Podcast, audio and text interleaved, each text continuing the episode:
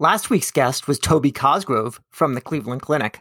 What are we going to do for an encore? Well, how about Dr. Chris Chen, the CEO of ChenMed, taking care of some of the sickest patients in America at half the cost. Sick.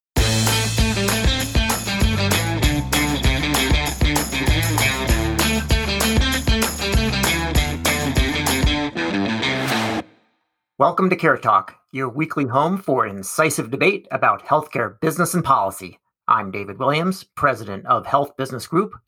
And I'm John Driscoll, the CEO of CareCentrix. John, you made a habit of inviting some prominent physicians to Care Talk lately. Last week, we were talking to Toby Cosgrove from the Cleveland Clinic. So how are you going to top that? Well, I don't think we could top him with legacy, but perhaps we will challenge him with promise. We've got Chris Chen, the CEO of ChenMed, to talk about a little bit about his experiences with the healthcare system and how I think we all would like to see it redesigned and some ideas. I mean, this is a really auspicious time. So welcome, Chris. Hey guys, how you doing? John, David, good to be here. So I was reading your blog, and you were reflecting on your own experience, recent experience, and you wrote a blog about preventing hospitalizations to cure the inpatient experience. What are you talking about? At the end of June, beginning of July, I had the experience or the opportunity to experience what it is to be in the ICU. I got COVID, and I don't meet any of the statistics, right? So, I don't have heart disease. I don't have diabetes. I'm not overweight. In fact, the morning that I came down with COVID, don't brag. Stop. I was talking to my assistant, and I said, "Oh my gosh, COVID has been great for my training. I have been training like crazy, and I am in tip-top triathlon race shape. Unfortunately, I don't have any triathlons that I'm allowed to go and participate in." And of course, haughtiness before the fall. That night, I came down with COVID, fevers up to 102, 103. And then a week later, found myself in the ICU for about a week. And I learned a lot. I learned four things. Number one, I realized that even though the doctors that were on board and the people that were on board are just absolutely spectacular, they are just wonderful, wonderful people, the system is very disjointed. The right hand does not know what the left hand is doing. There was nobody there accountable for the entire patient, which was me at the time. And so my brother had to step in and be my sort of ChenMed PCP and to make sure that everybody was working together for a aligned goal and making sure all the I's were dotted, the T's were crossed, and that we're not crossing, wires here. So that's the first thing that I noticed. It was shocking to me to really experience that. The second thing that I noticed is the amount of suffering that occurs in an intensive care environment. I'm a cardiologist by training, and have a pretty deep love for intensive and critical care. Very easy for me to order things, very hard to actually experience those things.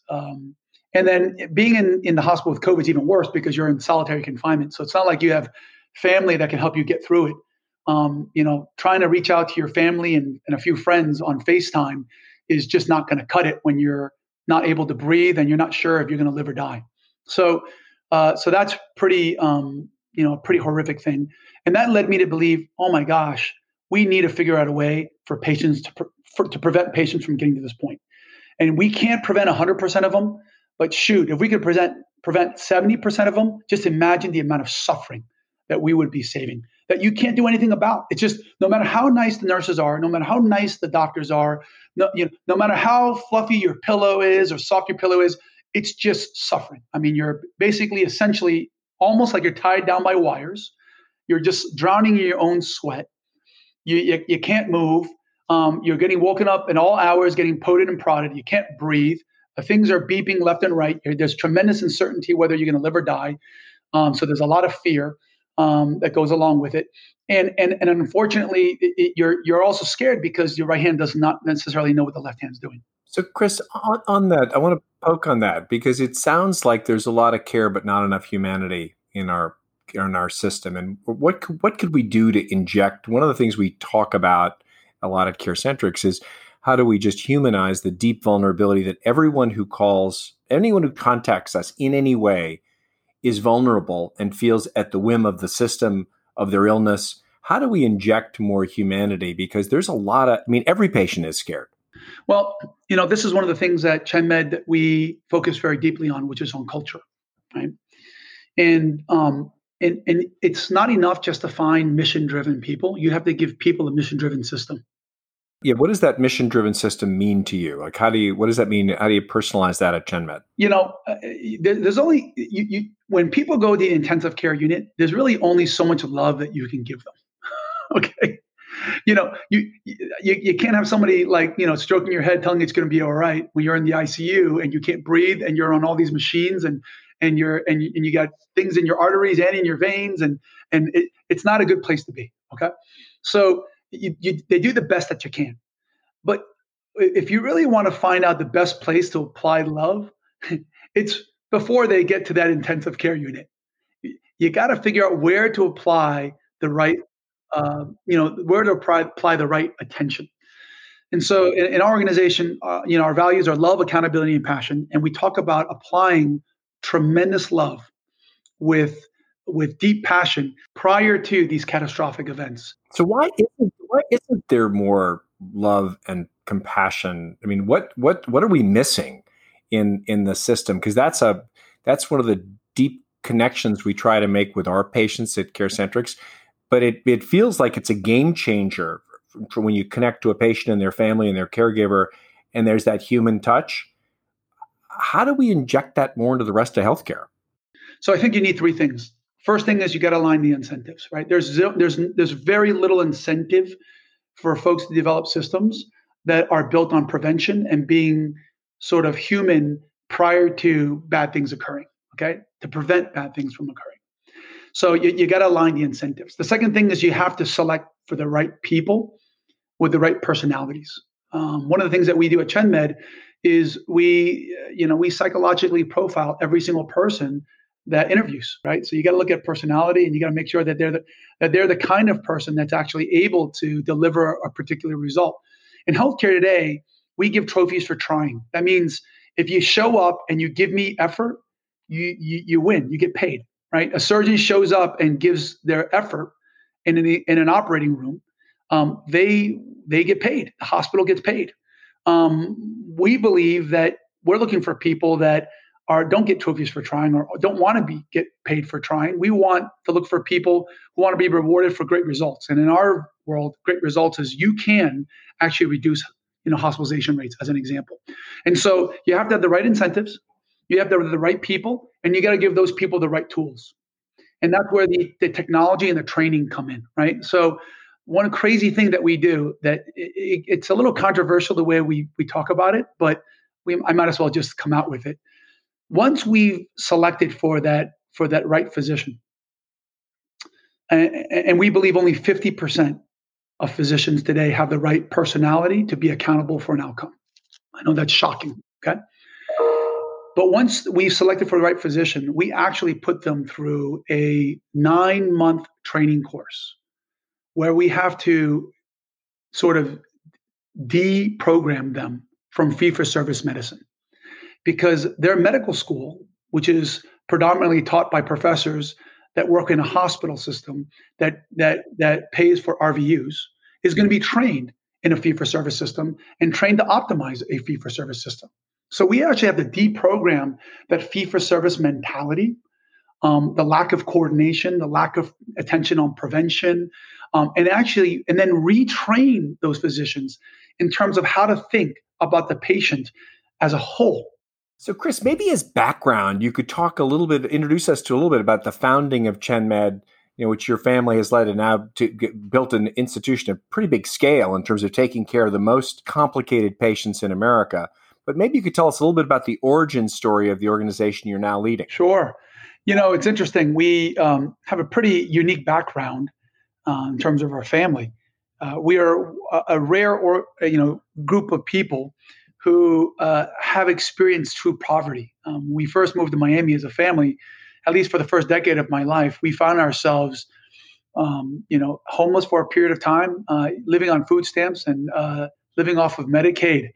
And so we really had an opportunity to just really taste what that world feels like. And so when my dad finally finished his training and his schooling, he found a deep mission to go and take care of people who are underserved. Being in South Florida during that time where risk groups were sort of popping up, mostly, you know, Southern California was already doing it. Southern Texas was just starting it. And of course, Florida as well. And so when my dad was, you know, learning about all these different healthcare models that were sprouting up, and we're talking about the early 90s here, he was particularly interested in this risk model concept. And in those days, the way that risk was managed, which was unbeknownst to my father, was that you actually optimized your risks by selecting the right patients, right? So what you would do is you would take really good care of really healthy people, and then your sicker people that were in your pool, you found ways to get rid of them. You know, you built them in on three-story walk-ups. And we're talking literally that this is the Medicare Advantage population, and there literally were marketers who would require people to walk up a couple of sets of stairs to see whether they wanted to actually enroll in the plans. It's not a joke. It was the South Florida was the home for all of the Medicare marketing fraud at the time. That's right. And so as you can imagine, the majority of, you know, these full risk providers in those days, they were mostly built on services. They would, you know, give you free pastries. They would, you would go there and smoke cigars and play dominoes.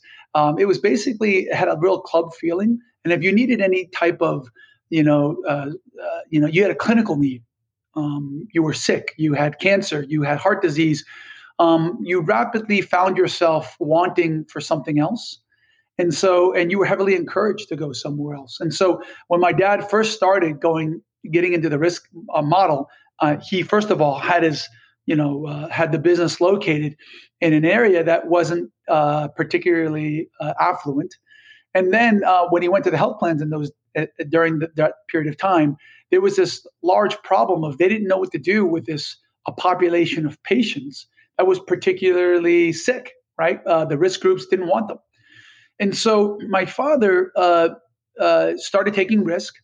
And very quickly, he said, wow, why is it that all these patients that are in Medicare Advantage in the risk population are so sick?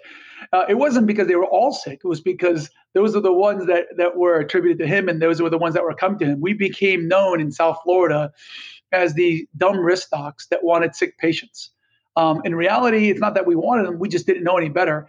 My father, who was he was a very academic doctor, right? He was the number one ranked student in the country of Taiwan, living out of Taiwan, has a master's degree from WashU, followed then by a PhD in biochemistry, and then another, and then a medical degree. And so, you know, very academic guy, and didn't realize that you could optimize a risk pool by getting rid of sick patients. So when he first started taking care of all these sick patients, he had to develop the clinical model that actually could turn these catastrophic stop-loss patients into at least breaking them even, or maybe even positive. And so that was the genesis of ChenMed. ChenMed was really an organization or a practice that really focused on really poor folks, but really sick folks, and figuring out ways through a robust clinical model, and we call it concierge medicine on steroids, but through this really intense clinical model that could substantially bring down a risk of a population, particularly the sickest population, and break them even. Now, obviously, you move in about a decade later, just about a decade and a half later, risk adjustment came into play. As soon as risk adjustment came into play, if you can take catastrophically ill patients in a non-risk adjusted environment and break them even, meaning you don't really make any money, okay, but you're able to break them even. And then you have all these risk practices in South Florida trying to get rid of their sick patients, and they're dumping patients to you, so you're growing, but you're breaking even. Well, as soon as risk adjustment hit, we said, what in the world just happened? We were breaking even on the sickest people. And then all of a sudden, we were starting to generate profit. How big is ChenMed right now, just to give people a sense of sort of scale? So, we launched our second location in the late part of 2005. We developed the technology starting 2003 that actually drives the model. And it actually is the platform on which the entire model sits on. It's all the electronic medical record system, the analytics. It drives the workflow, all the different apps that all the physicians and the care teams use. That started actually in 2003, and we took it outside of Florida to prove that risk models could work outside of Southern California, Southern Texas, and in Southern Florida, right? So we took it outside of there in 2011. And then today, now in 2020, we are in 20 unique cities in the United States. How much money can you save for a comp? I mean, a lot of the healthcare system is either about billing for the most expensive patients or avoiding the most expensive patients, folks who are from poor neighborhoods and who have complex comorbids, who have reached the point in their life when they've got one or two or three, serious chronic diseases. I mean, how do you save money on patients like that?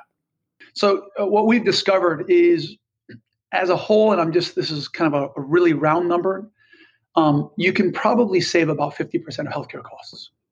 Hit the pause button there, because David's really shocked by that, and he has a hard time doing big math numbers. So 50%, that's like 1 out of 3, right? Is that? I mean, we have a healthcare system, $4 trillion healthcare system, where prices do nothing but go up every year, and you're saying you can cut the cost of the most complicated patients. By the way, it's not just about cost; it's also about people's lives. I mean, that's a huge lifestyle improvement. So take that, David. Managed care can work. Well, here's the thing, John. What I heard, because I was just reading the CareCentrix trends report, and it was saying that 2 out of 3 consumers skipped or delayed in-person care during the pandemic. So, I mean, how do you take care of them at ChenMed if they're skipping their visits? Yeah, how do you navigate the COVID, that COVID clampdown, and because you're very connected to your patients in your clinic model. How did you navigate that with patients avoiding care? So, prior to COVID, we were seeing our patients once a month. Our model is a very intense preventative model, right? And so one of the ways that we bring down costs so dramatically is we go after hospitalization rates, okay? We target a 50% reduction in hospitalizations versus our geographically matched benchmarks. When you reduce hospitalization rates by 50%, you also reduce professional fees, what we call Medicare Part B costs, by 25 to 40% just by reducing the hospitalization rate. Because not only do you save money on the hospitalization that's preventable, but then there's doctors that go into the hospital that see those patients, which you don't incur that cost. And then there's a whole slew of costs that come after the admission, which is, post-acute and the follow-up that occurs, and then the discoordination that occurs afterwards that has a tremendous cost as well. And so that is probably a grand majority of our cost savings. And then, of course, there's the usual cost savings that you can go after just by following good evidence-based medicine and trying to reduce variability that then brings it down to that 50% barrier. So here's what happened in COVID. So our organization, we haven't really taken external money. We're not, we don't have any, PE or venture capital investors. And so we've been able to deeply invest in tech. And we've been doing so since 2003, as I had mentioned. So the entire organization sits on a pretty robust tech platform. We like to think that we're probably 10 times more tech oriented than probably any primary care group in the country. There's a lot of risk groups in the country. Really excited about the results that they were able to produce, but we think that they are going to be really limited by their ability to invest in tech because of the typical horizon for venture capital or private equity environment.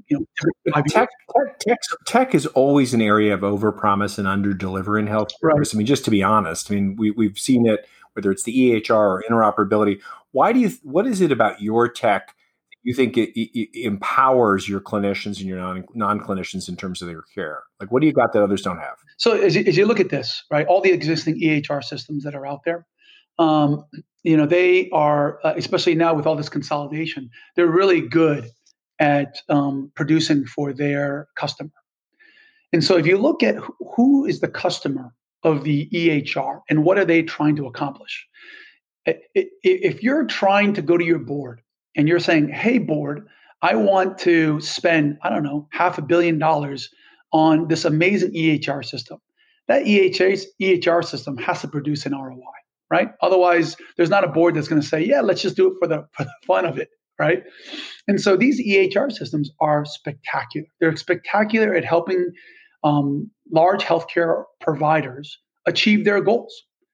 And one of their largest goals that it will justify the investment for the EHR is being able to drive revenue in a fee-for-service environment.